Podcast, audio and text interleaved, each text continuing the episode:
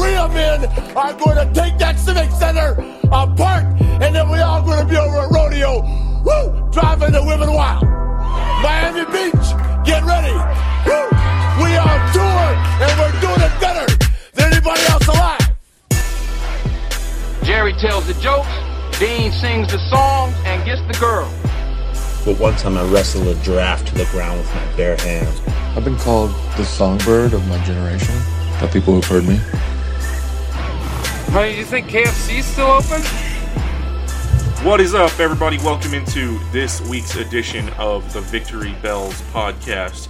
I'm Will McKay, and joining me from across the way, as always, is Matt Clare. And uh, only getting about two weeks away here from uh, Texas Tech's football season getting started. I saw the other day where I believe it's only 10 days until uh, the actual season gets started. So I'll tell you what, man, it's been uh, it, has been one of the shortest off seasons I can ever remember, and I think thankfully, and uh, but it, it, always kind of surprises you how quickly it kind of jumps and jumps up and bites you. But uh, but it's here, man. College football's here. Absolutely, it's uh, what do we say? The ticker's down to like what uh, tomorrow? will be seventeen days or something like yeah, that. Yeah, when, when, you guys hear this, it'll be seventeen days. So so yeah, I mean you're less than three weeks out, which uh, always uh, I mean, this is when you kind of start figuring things out and you kind of get a good idea about stuff. But uh, but yeah, man, I'm super excited, and I know uh, you are not just about you know college stuff, but high school stuff. What actually starts uh, starts up next weekend.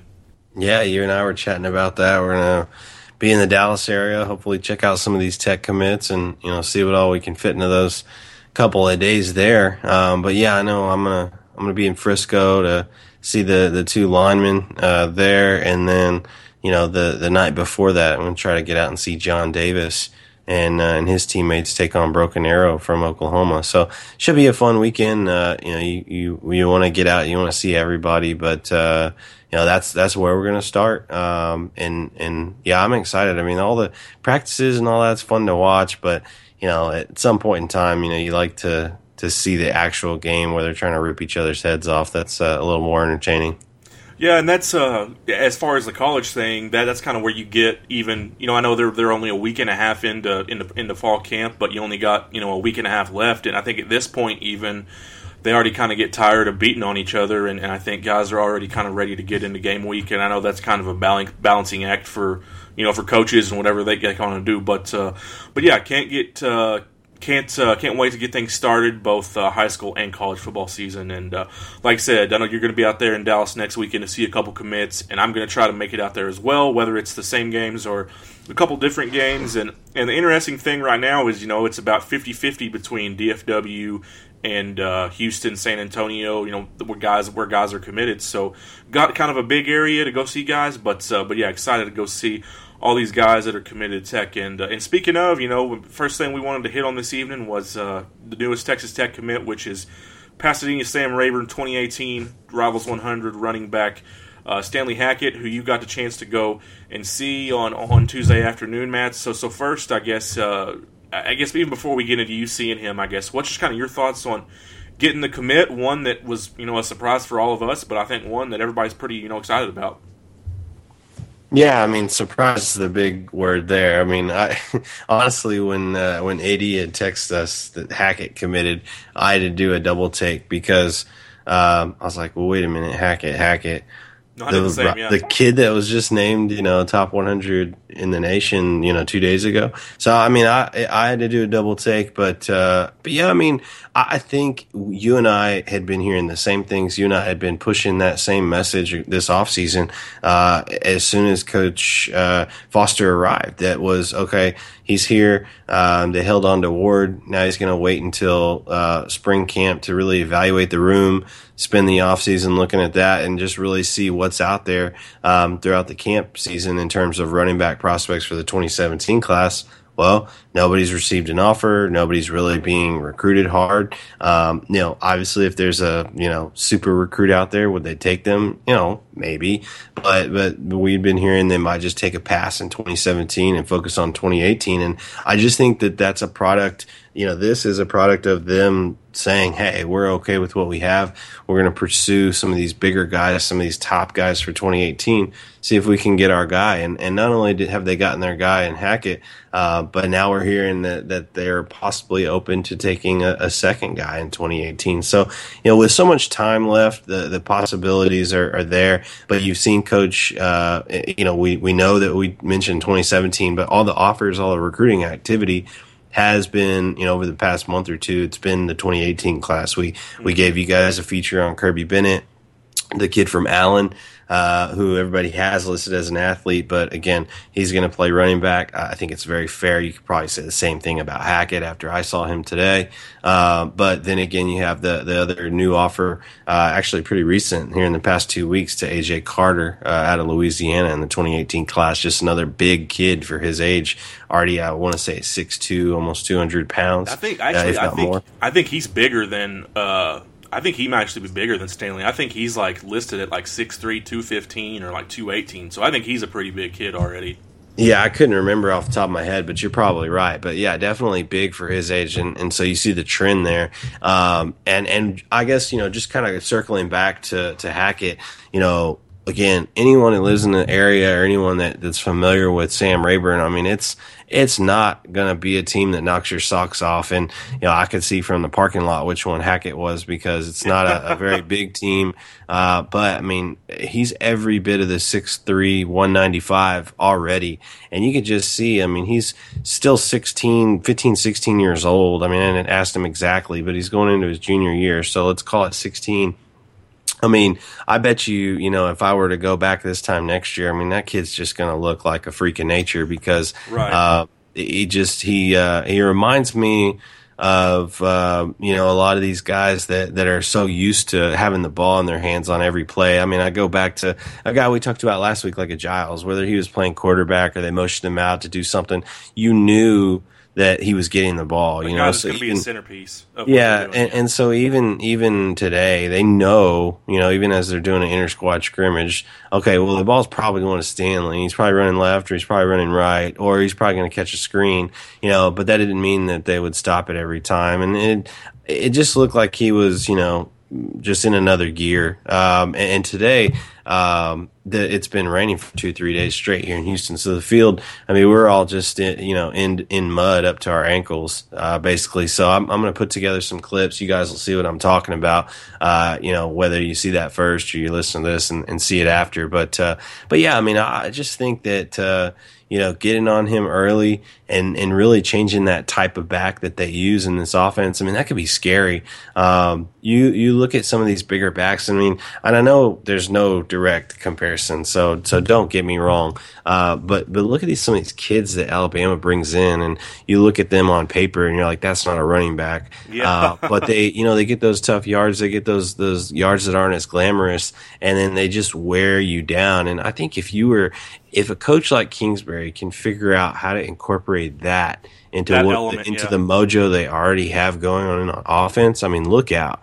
Uh, now, obviously, defense is another portion of that complete package. But just speaking on offense, I mean, if you could get a bigger guy like that to just start punching people in the mouth uh, right behind left guard or right guard, um, and and and add that to a guy like a Pat or a Jett doing a zone read, that's just going to be pretty nasty. Especially when you always, you're, I mean, they're always going to have a change of pace guy like a like a Ward or like a Dauphine, you know, for the next couple of years anyway. Right, your true traditional air raid guys, yeah. Yeah, and so you know, you mix it in with a guy, you know, like I saw today who can just get the ball, put his head down, and run people over.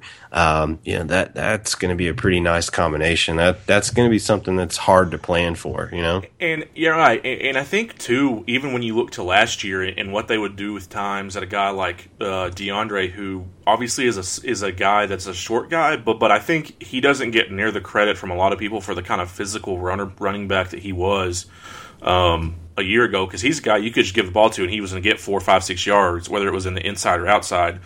And uh, a lot of times they they started running a lot of this pistol stuff and uh, they started putting a fullback in the backfield. I mean, you think back to that Texas game and that, that Kansas State game where they just kind of you know let DeAndre do his thing and, and he had you know the best two games of his career, you know yardage and numbers wise and and they just lined up a lot in the pistol and put a fullback in, and and, and you know kind of went slower and let him kind of run all over the field. You know, so so I think that's definitely something that uh, is an element of the offense that I think uh, Cliff and, and, and Morris and, and all the rest of these coaches on offense are very interested in, and and I think you see that too with how much they're running play action now. So so I think that's kind of the next evolution of this offense is adding a guy like like Hackett or, or another guy like we talked about like AJ Carter, and I think the top two guys those are the top two guys they would like to have if they're going to take two in 2018. So so just it's, it's just interesting to, to see the evolution of what they want to do with the offense. And on top of that, I mean, I think you give a lot of credit to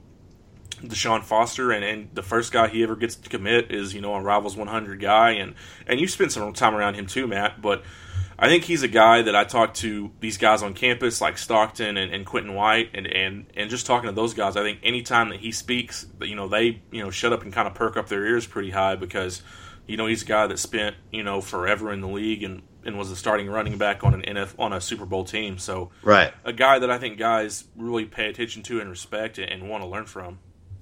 No, I, I agree with all of that, and I think that um, I mean, if if you remember back to the intro piece or the or whatever you want to call it that I did on Foster, um, you know, it's the same thing. We alluded to, you know, maybe not taking him back in 2017, but also look at the type of backs that he was recruiting at UCLA. And if you just go back and you look at a kid that was out of the Plano area, Soso Jamabo, I mean, that's a kid that's listed now at 6'3", 210, and he was another Rivals 100 type kid.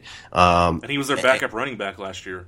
Exactly, and and and you can use him in a number of ways in that type of offense as well. And I mean, just just I mean, again, I could go, I could start naming a bunch of kids, but forget about all the other stuff. Forget that it's an early commitment. For you know, a lot of people are hung up on the offer list, and and I don't know why. Um, my you know, our buddy, you know, for another website, Brian Peroni, uh, you know, we're close because we both live down here in the Houston area, and he puts right. together a you know, here are the 2018 kids that don't have offers type of list. And I mean, he looked back. Uh, I ran into him in a practice the other day, and he was we were chatting, and and uh, he he looked back at the same content piece he put together last year, and of those kids that he had listed, I think he maybe might have done 10 or 15. I'm not sure.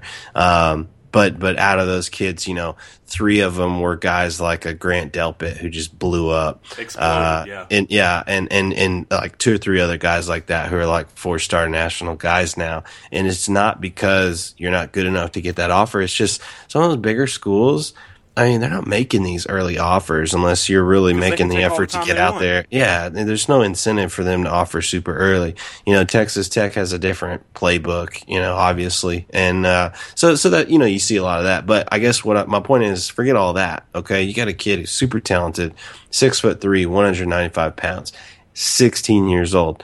I mean, as long as he makes his grades and continues to work at the football thing, I mean, you're talking about a kid that's coming out 6'3", 210, boom, right away. I mean, there's your guy right there.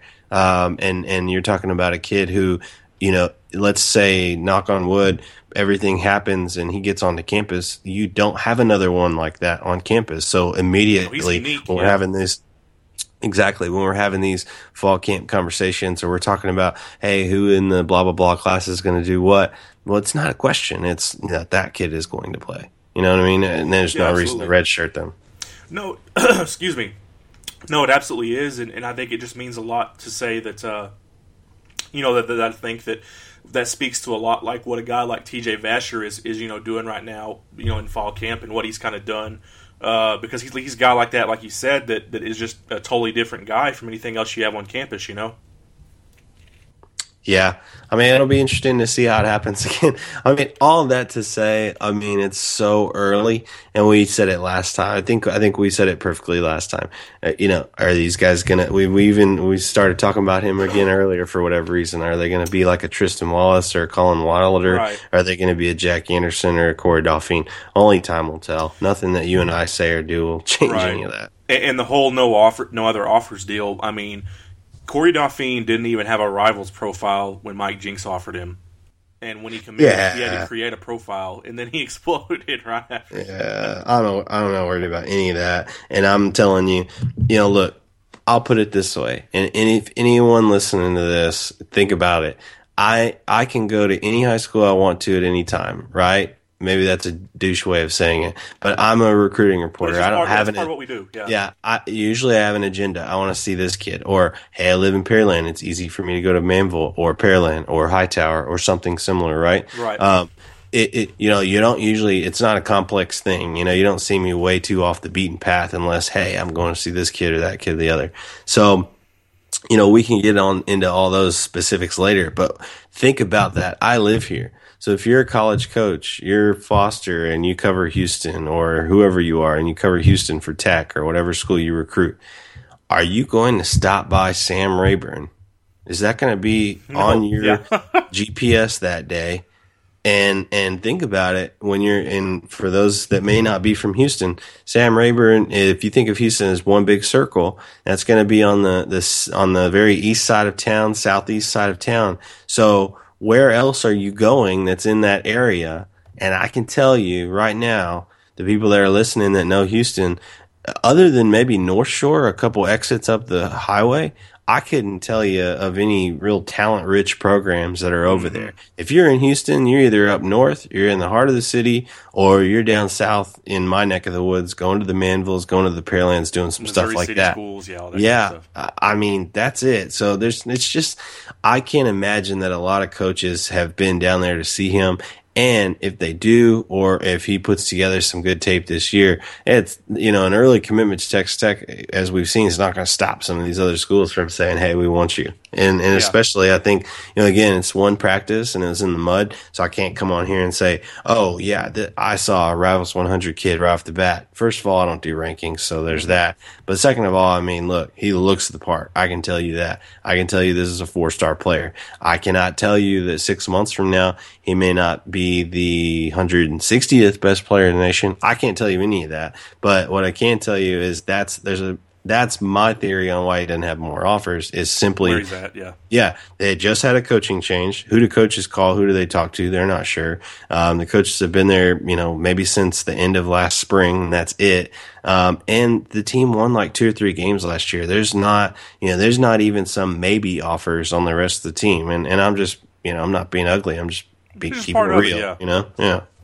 No, no, absolutely, and uh, that'll be the thing, man. It's it, it's like we said, you know, last week, and we've said in everything. You know, there's still a year and a half to go in his recruitment, and you'll obviously see how it plays out here over the next uh, the next year and a half. So uh, certainly going to be interesting to see that. But uh, he was the only commit we really wanted to talk about tonight, obviously as the newest guy. But but what we really want to kind of get into uh, is kind of the main, uh, kind of the meat of the program, I guess, if you will, was uh, just kind of how some of these freshmen, these true freshmen, are doing here in fall camp because I think obviously the expectation has been that you're going to see quite a few of these guys play, whether it's uh, mostly guys on defense or you know just guys that are going to play on special teams because that's you know kind of how it goes in college football these days. Because to be honest, you really unless you're unless you're Alabama, you really don't redshirt very many guys anymore. So, um, so yeah, we just kind of wanted to get into where some things are at with some of these guys being uh, being only two and a half weeks out from the season starting. And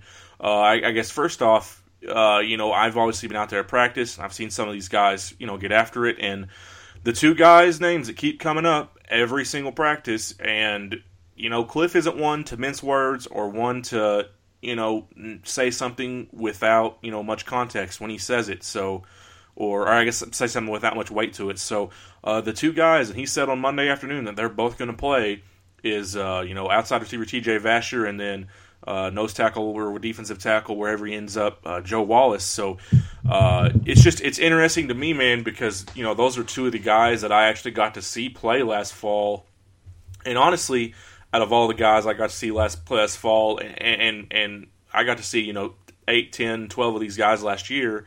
I would say that they were two of the three probably most impressive guys I saw last year. Uh, so, um, so yeah, I guess first from your perspective, what's what do you kind of think about that? And, and I know you you know a lot about both these guys' recruitments and uh, just your thoughts on both those guys kind of being you know the top two freshmen right now that everybody's kind of you know buzzing about.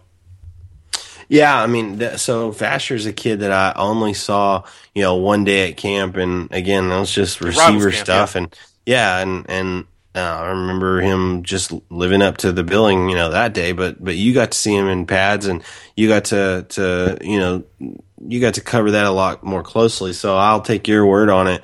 Um, but I guess I guess where I'm going with that is is once the signing class was closed and everybody was signed and all that good stuff, uh, we kind of forgot about that for a couple months. It wasn't top of mind. And then as these kids started to get on campus, I guess the storyline was more so about how loaded the team was at wide receiver mm-hmm. and how that might cause a guy like that to redshirt. Uh, right. But now thinking back to getting to know him and then your reports from those games, I mean, he's a kid that, that came here to play. So, um, you, you, he might be just forcing the issue right now because I guess the assumption was, okay, Willies is here for, you know, a solid year to two years and they're the same type of, you know, height. And you have but, Dylan Cantrell for two more, two more years. You know, correct. So, yeah but there there is you know regardless of classification and experience i would say you know after seeing all three of those guys there is definitely a difference in what Vasher brings to the table only because of his athleticism and his background in basketball. Willies can win the jump balls. He can do that, but his specialty is like he doesn't use his height like that. He uses his height more to, you know, create separation right. and s- stretch the field uh, in mismatches. I don't think that you'll see, you know, just a he's ton of jump balls jump thrown ball his way. Right. Yeah, he's never right. has been, yeah. And then Cantrell, like he just, he catches a lot of things that come his way. But if we're being honest, you know, all we know is, you know, some, some highlights of what he did early in his career. And then in, right now we're just waiting to see what he looks like back from injury. Right. So when you, when you spell it all out and you look at it like that, it does make sense. Uh, you know, now that you see some of the reports that you've had from fall camp and just, you know, when we go back to talk, we just said it with Hackett. If you look across the field and you look around and you don't have another guy that's like that, well, then you want to utilize that. You want to maybe, you know, throw it, throw him into the offense and see what happens. And so I think that's what will happen with Vasher. Again, um, if, if somebody steps up and they don't need that, then, then it would be nice to redshirt him. But then again, I just I don't know. Like I I, I, hate to look at it as a commodity or as a number, uh, but, it, look at it part right. of the business. Yeah, that's what I mean. Is, look though. at it right now. Yeah, I mean, like so. To, earlier today, Carlos Strickland, you know, he commits. He you know says he's going to continue on at Kansas State. Well, he had originally committed to Tech, then he flipped to Cal after all that you know stuff with Stidham. You know, so you're talking about a kid. I mean, you and I were talking earlier. I guess the, the, the way I look at this, and again, it's just my thoughts rolling around in my head, but if Coach Jones, who was like Mr. Skyline and Mr. Dallas, and then obviously did his thing at Sauk, if he really wanted Strickland and had the spot, I don't think Kansas State would have given Tech a run for their money. No, I think it, it, no, I, and I, uh, just my one thing is I, I, will say that yes, if, if Tech wanted him, he would have ended up at Tech, and I'm about eighty-five to ninety percent sure of that. Right, but you can't you don't you can't hop in the time machine and say, okay, well let's go back and let's you know fix this.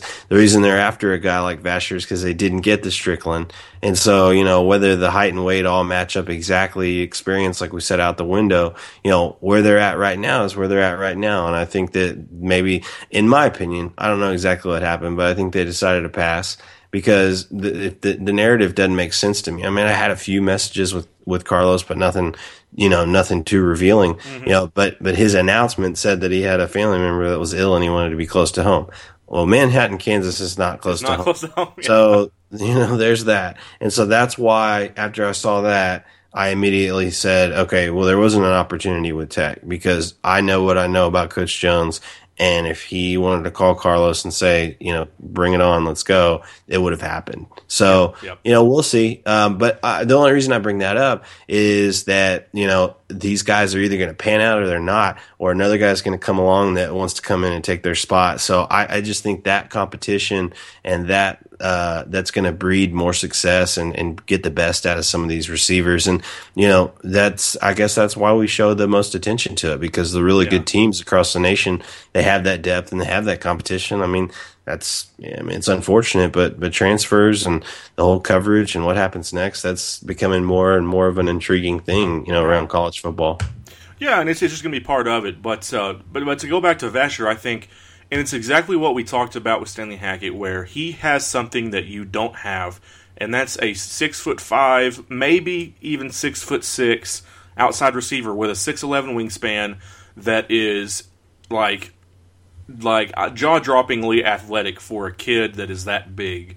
And that's what you know. All these guys that are his teammates, and, and Pat, you know, and Mahomes included, have all said that when you see a guy that's that big, you know, walk on the first day of campus, you, you think he's just going to be some big body that you try to get the ball to whenever he can kind of you know get a good matchup. But they said they all just were you know so absolutely kind of blown away by how you know athletic he is, how quick his feet are, you know how he moves around for a guy that size, and that is just something that is such a uh, that is such a valued you know kind of deal in like I guess like we said a valued commodity in college football is to have guys that are like that because what is any corner under six foot three going to do against him? You know, seventy five percent of the time in a one on one matchup.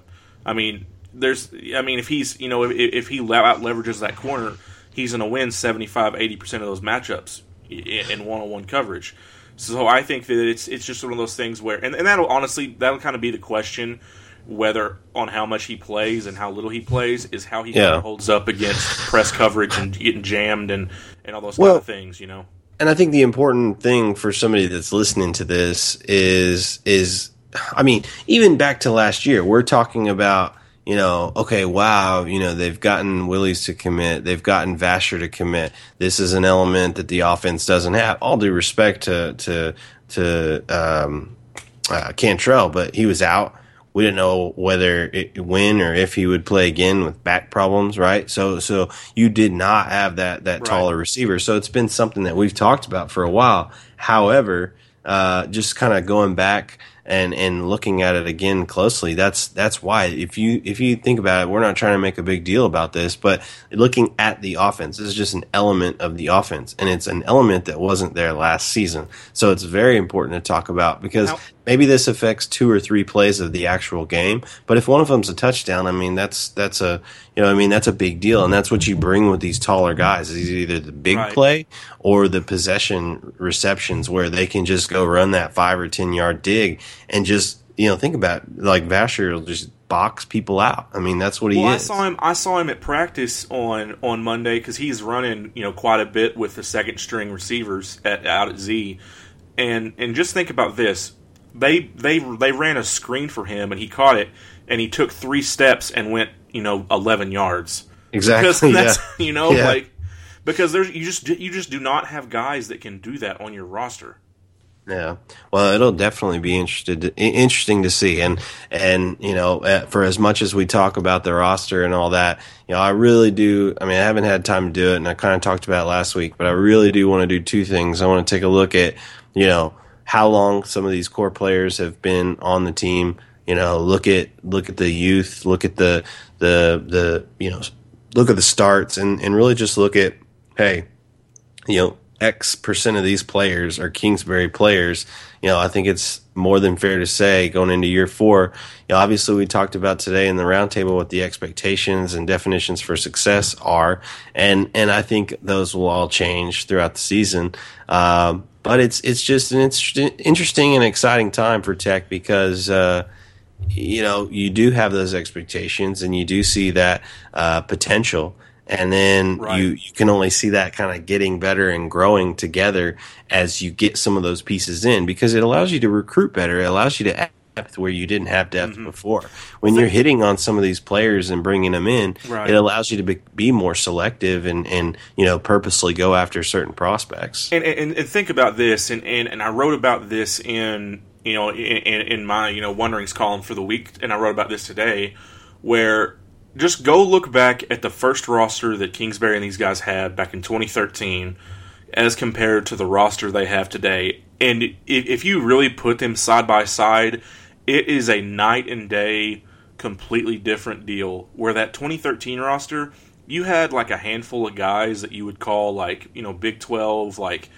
you know, big, like good Big 12 starters and then other than that, it was kind of a no man's land of, of guys that either weren't going to contribute or guys that started out of necessity. I mean, that 2013 class, you started five offensive linemen and basically had no one else behind them, and and you were terrified all year that one of those guys would get hurt, and uh, you wouldn't have any room. You started two true freshman quarterback. You didn't have any second string receivers other than Jordan Davis. Uh, like it was, it, it, was. I mean, Jackson Richards started at defensive tackle for you as a guy who was a 6'3", 275 pound defensive end and, and, now you look at the roster and you have six. Def- uh, it's five or six defensive linemen that weigh over 300 pounds. You have a two deep on the on the offensive line. You have what some people will say is the deepest receiver rotation you've had in maybe a decade, like probably pretty close to that.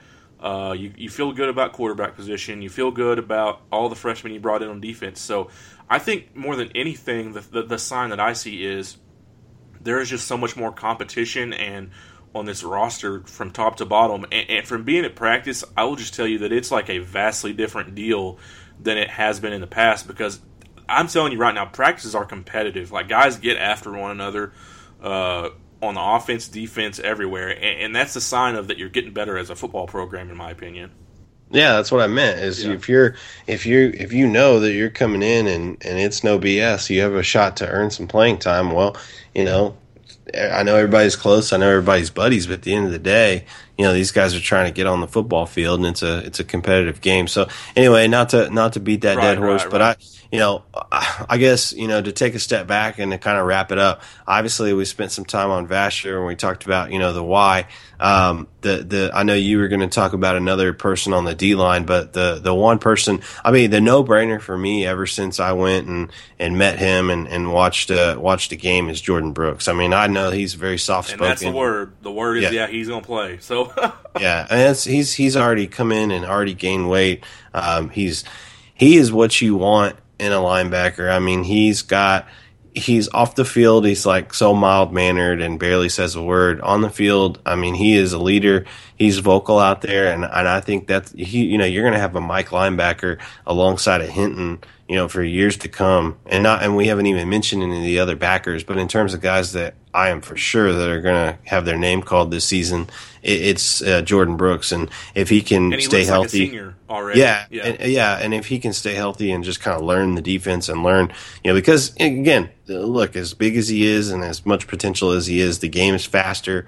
You know, he's going to get up against an Arizona State or something like that, and, and he's going to look silly on some plays. There's no doubt about or against it. Against a guy like Samaje Perine or a guy, you know, yeah. Well, who knows, man? I mean, I don't think you've had a linebacker built like Brooks before, no, you but, haven't. but I true. but I know exactly what you mean. Uh, but yeah, he's he's going to have some some freshman moments, if you will. But uh, but but on the whole, you know, that's my guy on defense that. Uh, you know fans are going to really like as an addition to this team. For sure, for sure, and, and from everything I've heard, and, and haven't really asked the coaches a ton about him, but but everything I've heard is that Jordan has been awesome, and he has already you know solidified himself, you know, as as for for, for right now as one of those backup linebackers. I think that's just because there's so many older guys, or, or there's you know there's three older guys in front of him right now. But we'll see kind of as the year goes along and, and how he keeps to develop. But he's definitely a guy that's going to be in the rotation. And to be honest, it sounds like John Picconi and Braden Stringer are all going to play.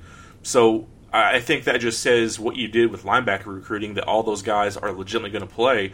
Even a guy like Stringer, who I know you you got to see him some, I think was pretty under recruited and is a guy that, and I think something that makes sense. But they just talk about him as a guy that's played linebacker his entire life, and you just don't see that a lot anymore from high school football players.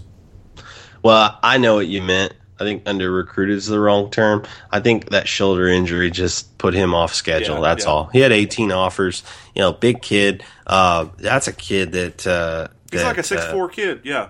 Well, he turns into. He's a nice kid off the field, yeah. but he turns into like a s talking, you know, crazy man out of it. No, I'm serious. I mean, that's it's the same thing him. with John Picconi. That's what all those and, guys say uh, about him too. Yeah but I just think that shoulder injury, you know, it, it, kept him from adding pounds and doing the things that he probably wanted to do developmentally before getting on campus. But as long as he's healthy and in the program, I'd expect a red shirt from him unless things got dire. Uh, because I think just with his frame and, and the ability to, to maybe see what he can do in a year in the weight room, you know, you could use him in a lot of different ways.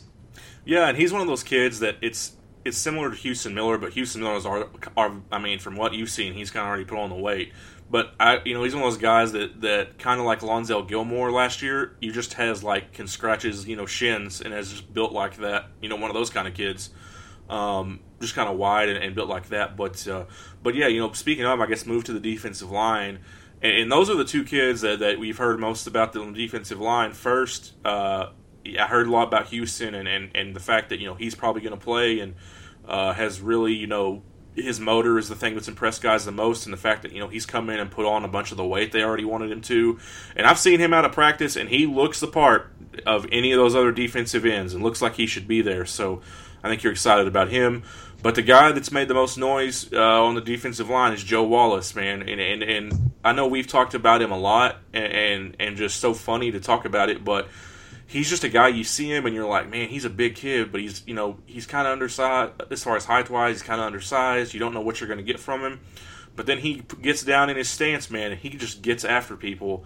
And mm-hmm. uh, sounds like that's exactly what he's done in fall camp, and and talked about him as a pass rusher and as a guy in the run, and uh, he just has gotten after guys. And I think this coaching staff is really excited about him. And uh, and I know, like I said, we talked about him a lot, but I know you're excited about him too.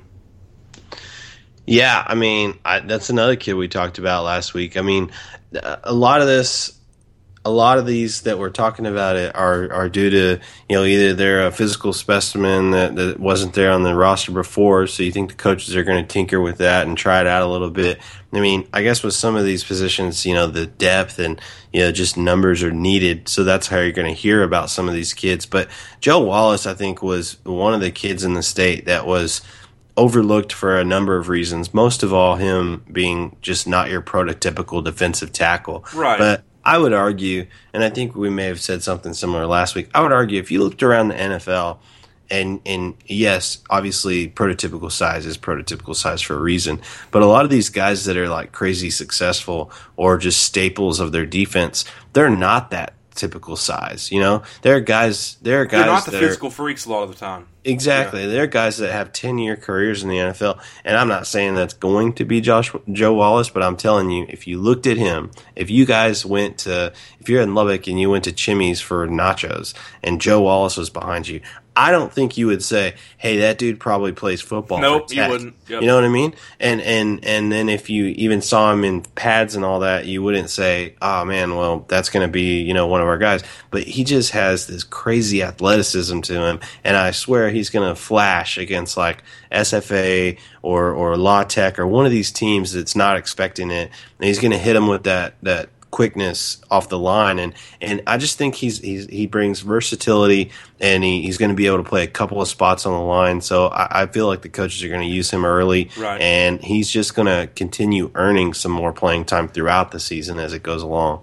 And, and, that's been the thing too. I think talking to some of these offensive linemen, uh, whenever you kind of ask them about you know these freshman defensive linemen, or even talking to you know Kevin Patrick or Cliff Kingsbury, you know all, all of these guys have said the same thing about him that that first his motor just he just never stops and he just gets after guys and second his first step off the line is just like it will blow you away how fast he gets off the line as soon as you tell him to go and uh, I, I, think that's been his biggest thing is is and that was the thing Cliff mentioned was you know his quick twitch and his explosiveness off the line. There just isn't another guy on the defensive line as far as freshmen like that. So I think that's really good. It's going to pay dividends for him. And and the thing that'll be interesting with a guy like that because I think obviously he's a guy that's not going to start for you, but going to be uh, depth for you. And and being a guy that is that, you know, he may only come in you know, especially you know in, in the second quarter of a game or the third quarter of a game, he may only come in and play you know four snaps at a time. But when he does it, I think, like you said, that that'll be the thing that, that people won't know anything about him. You know, being a guy that's a true freshman, especially I think in the first you know half of the season, and he'll be a guy that'll come in, and I think guys will be um, you know surprised by his quickness, and that's what you know all these interior offensive linemen have said is that you just don't expect him to do that whenever you snap the ball. No, I mean it, will be interesting to see, um, and and that's kind of why I wrote what I did about the 2015 class. Is that you know every year this is going to come up, and and we're going to talk about the guys who may contribute, and then you know obviously afterwards we're going to look at the guys who who started playing more and more as the year progressed. So um, it'll be very interesting to see. And, and like I touched on earlier, if you can find those guys that, you know, okay, we, we, we feel like we've, we've hit on a guy like a Hinton and he's going to be a linebacker in our defense within the next three years. Or, you know, obviously we've hit on Fehoko; He's going to be a D tackle. But, you know, keep, keep finding guys like that that are making, a, a, a, you know, that are holding down a position on your team and, and that are, that are good at that position, right? And and then you can continue uh, continue recruiting to that depth and Mm-hmm. adding other starters as you go along in each class. So anyway, it'll be interesting to see. But I guess with that being said, you know, before we wrap it up on the uh, on that type of stuff, you know. I, I'm curious to see. Maybe it's a, a an odd, you know an odd question, but looking at this current 2017 class, you know, let's fast forward a year. Who are we talking about? Uh, obviously, we know that there's some of these guys that are moving in early in uh, in January, but who are we talking about next year? Um, and and who is uh, you know who are the freshmen that are flashing in fall camp? Man, that's that's an interesting question, and and like you said, there's a number of guys that are going to move in early, and it looks like I think five out of six of your offense is it's either four out of five or five out of six the guys you have committed on offensive line are all set to come in early. Which, if you get that to happen, I think if you're Lee Hays, you sleep real good at night come January second because you know you're going to have um, you know basically an entire second and third string full of guys that while they'll all be true freshmen, you know, they're going to be guys that I think you still feel good about because they're, they're going to be in the program for eight months at that point, and, and, and you just feel good about that depth. And I think how talented all this this big group of freshmen is going to be. Uh, uh, that you Well, and I think you know what get lo- what gets lost from it's like it's weird. I mean, we cover it, so we're we're we're in it every day. But even with me being in Houston, you being in Lubbock, like you're at fall camp, and you're like these guys physically look like they belong. Well, I mean, if you just look at the guys we're talking about right now, these offensive linemen, all of them are six five or six six, and all of them are like two hundred ninety plus pounds. So even if you just looked at the official roster, most of these guys are already at where a Terence Steele is at physically. You know, it's just No, they it's have to be come an in. Impressive group, yeah. Yeah, they have to come in and put it together. But when you're coming in in January, and if Wit is everything that, that everybody says he is, you know, think about what he can do. Guys, I'm looking at is I'm looking at Anderson, obviously, and I'm looking at Hawker, both coming in early, and then I'm looking at Adam Beck because I've watched him play a couple times, and that guy is See, just the truth. my- Um, that those three, I think, will absolutely be talked about next year uh, as guys that can play right away. I think Adams the other good pick. The other guy I would pick out of that DB's group right now would be uh, Cameron Curl, the kid out of Oklahoma, because Yeah. for because I've seen watch his film and I think he is a crazy athletic kid and a big kid, and I know some guys that were at that that Oklahoma camp where he came and visited and hung out with the staff, and I know that. That, I- and I just know from, from the staff after seeing him in person that they felt real good about him because I think he's every bit of 6'2", 6'3", and, and you know a physical specimen as far as what they want as DBs, and I think he's a kid that'll get a chance to play early, and and that'll be interesting about all those DBs next year too, is because uh, I believe you lose four, it's four or five of these guys out of the, that are currently on this roster as far as DBs are going to graduate after this year, and you graduate three or four more next year, so a lot of these guys are going to get a chance to play early, eh, you know, including the guys obviously already have on campus. But uh, but I Well, think, and then you yeah. look at the unknowns. Like, look at what we found out about Fields this week. You know, we knew we knew that there was something there, but now he's out for the year, and that doesn't mean that he won't become a player for this program down the line. But you just look at that in a vacuum when you're looking at you know the potential or coming in as freshman, and all that. You just never know. I mean, we do, could yeah. be we could be. I don't wish this on anybody, but of those all those names that we've mentioned, one of those guys could come in with a busted shoulder or whatever else, and you know then they're just you know they're out and they're not in fall camp and they're not doing these things. So and then they don't you get ne- to go through, know. and then they don't get to go through the fall because they have surgery, you know. So you kind of miss a whole development cycle, you know, there Yeah. early. Well, anyway, I just wanted to ask you, throw it out there. I mean, I think, but but that's you know, uh, uh, ultimately when you look at that and you answer the question and you look at the recruiting class so far, obviously we've covered the class, we've counted the offers, the numbers, etc. I mean, there are areas, obviously defensive line, linebacker, that a lot of people want to see addressed. But in terms of needs, O line, defensive back, You feel them. You got yeah. you got them. You feel good about that, especially the guys four coming in early, um, and then whoever else you decide to add. I mean, I know one of the top targets, Dimitri Moore. He's an early grad. I know John Davis is trying to graduate early. So you know that's uh, that's a big game changer when you get those guys in early and you get them acclimated and ready to go. And the thing too at this point is, um, and, and you know we talked about it earlier too, is whenever you start getting the roster roster depth that you have now, and you start bringing in those guys, it, you just you just kind of start stacking it up. And whenever you start bringing in more of those guys early, you, you just feel. I think whenever you look at that roster come you know January 10th, if you kind of get some of the guys you hope and, and all those guys make it in early, I think you've got to feel really good about where you're sitting for 2017 and 2018, don't you? As far as the actual on the field results. Well, definitely. Well, and and for me, I'm a recruiting guy. You know, this uh, everything correlates. I mean, if you talk about like think about some of the conversation that was being had in the roundtable today. I, I know it's a big if, and a lot of people, you know, feel one way or another about it. But let's say we're having this conversation next year, and Mahomes decides to come back for his senior season. The team wins eight games plus a bowl game. You know, they do some good things, knock off, you know, a big Oh, this opponent, year is what I'm whatever. saying. This year, Yeah. right? But but Pat decides to come back. I mean, that I don't know. I, I feel like I would say that would be a 10 win team. You would be expected to win 10 games. I- wouldn't uh, well, but but I feel like I feel like that would just be a huge swing in momentum For recruiting program, wise. yeah. You know, because I was thinking about that earlier. Like these these twenty, like I'll be honest, these I don't know. Other obviously, I got to know Stanley today, and we'll continue to build a relationship. But those two 2018 guys, not on my radar. Wasn't expecting anything. I don't think anybody was. But I, that got me to thinking over this past week. Okay, who who is that guy that's out there? You know, I was fortunate to meet Jack Anderson as a young kid at a rivals camp, and yep. and and you know that's the story there. However, who is the kid that's out there that's uh you know who who is who's the kid that's a Jack Anderson that's a big fan of Tech? You know, who's the Adam Beck that holds an offer from Tech and maybe it means more to him than we thought it does at the moment, right? I mean, there's there's all these things that are out there that just haven't played themselves out just yet. And, you know, with 2018, it's just so far away and recruiting is being covered and covered more earlier and earlier, you know, every year that, you know, me personally, I don't know. I guess I just tune it out and I don't, you know, put that much value into these early commitments. Um, but you've got two of them.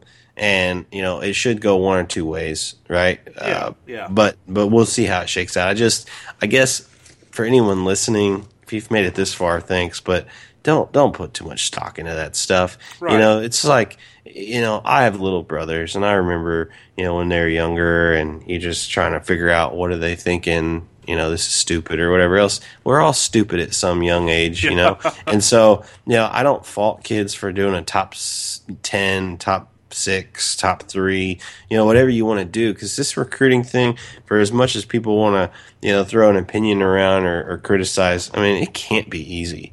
You know, and Absolutely and yeah. especially most of these kids don't have a lot of direction uh, either which way. But the good news is, is you've got a commitment now, and it allows you to you know it allows you to, to work your board a little bit. I think there's a lot of talent in 2018 at receiver and who knows what the coaches are going to do from a numbers standpoint. We haven't even gotten that far to even take a look at that.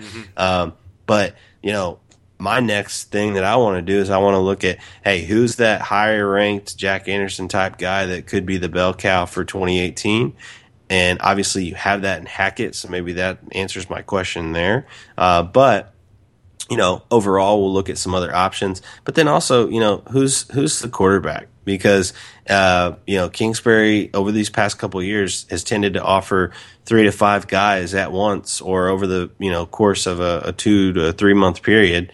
And you know, whoever jumps on board, obviously, is their guy. Uh, but I, I think he is a very good evaluator of, of talent at that position. So, you know, that's something that we'll take a closer look at. And I think as far as how he evaluates the position and how he how and, and how he kind of coaches guys, you could pretty well make the argument, especially depending on the year that Pat has. But if Pat has a really big year, you could make the argument that he's probably the best quarterback coach in the country, and, and a valid argument. You know what I'm saying? Yeah. No, I, I mean I agree with you. I mean you look at I think uh that might have even been Tech. They put a gra- they put a graphic out that was like who's next or whatever, and it had all the quarterbacks that Kingsbury has coached. and it's an impressive list. It's an impressive list of guys that he has, and I mean, you got. I mean, think about this. There are four guys that he has been in his position room. When you think back to A and M with Matt Davis, Baker Mayfield, Davis Webb, and Pat Mahomes, he has four guys that he coached at one point, starting at quarterback for somewhere in in college football. Had Johnny Manziel, had Case Keenum. I, I mean, it is just a litany of guys that are all either producing or have produced in the past. So it's, just so impressive. And I mean, I mean, he had Jameill Showers too in that room at one point, and, and he's a guy that's you know still playing in the NFL. So Yeah. it's just it's just it's so interesting to see, and and it, I just think it, at some point, and, and I think it really depends on kind of the year that Pat has. I think he'll hit on one of these top you know twenty five, top fifty quarterbacks in the country.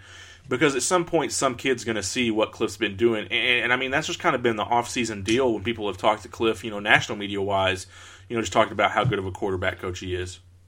Well, I mean, just think of um, I don't know, think of the Manziel effect, right? I mean, it, when it was when it was cool, it was cool because he was a first round draft pick, former Heisman. Yeah, he had the knucklehead stuff, but it was cool because was he credited though, yeah. yeah, he credited Cliff with a lot of that. Well, now that he's, you know, strung out and all this other stuff, we don't want people to keep asking about Manziel. I only mention that because if, if Mahomes lives up to all the things and the, the hype and the expectations that we have for him, you know, as the Texas Tech quarterback, there will be a Mahomes effect. There will be a kid right now that's in high school that's watching Mahomes, and there is right now. I know that for a fact. And you know, the the the, the I just think that he fits West Texas and Texas Tech, you know, so well because as I talked about, you know, on our last podcast, he's still that same kid. You know, he's he's not. You don't get that Right. vibe from him. That yeah, there's a lot of He people doesn't talking think about he's too me. big. No, he No, doesn't. at all. So, I mean, again, you know,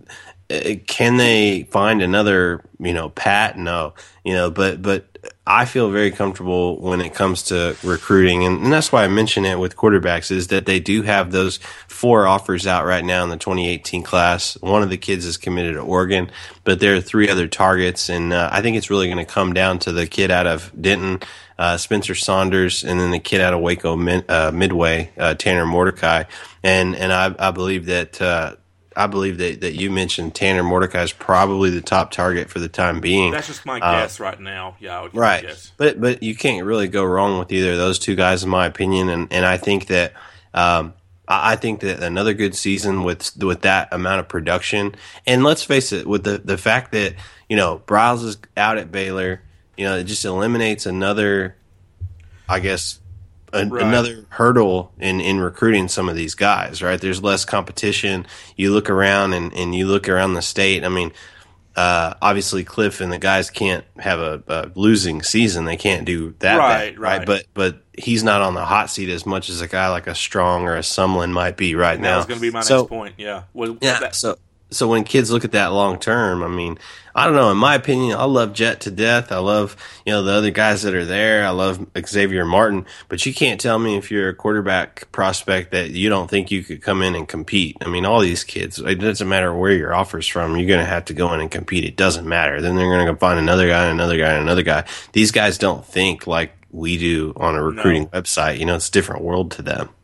It absolutely is, and, and like I said, that's the, the most interesting deal to me is is is just that whenever you see the situations at Baylor, when you see the situations at A and M in Texas, I think if you're, if you're Cliff, what and really just as Tech in general, if things go well for you and don't go well for those schools, you could make a big jump as far as with some of these kids, these quarterbacks around the state and around the uh, and around the country. As far as you know, uh, if you know, as far as if you're in the state of Texas, you know, where do you want to play quarterback at?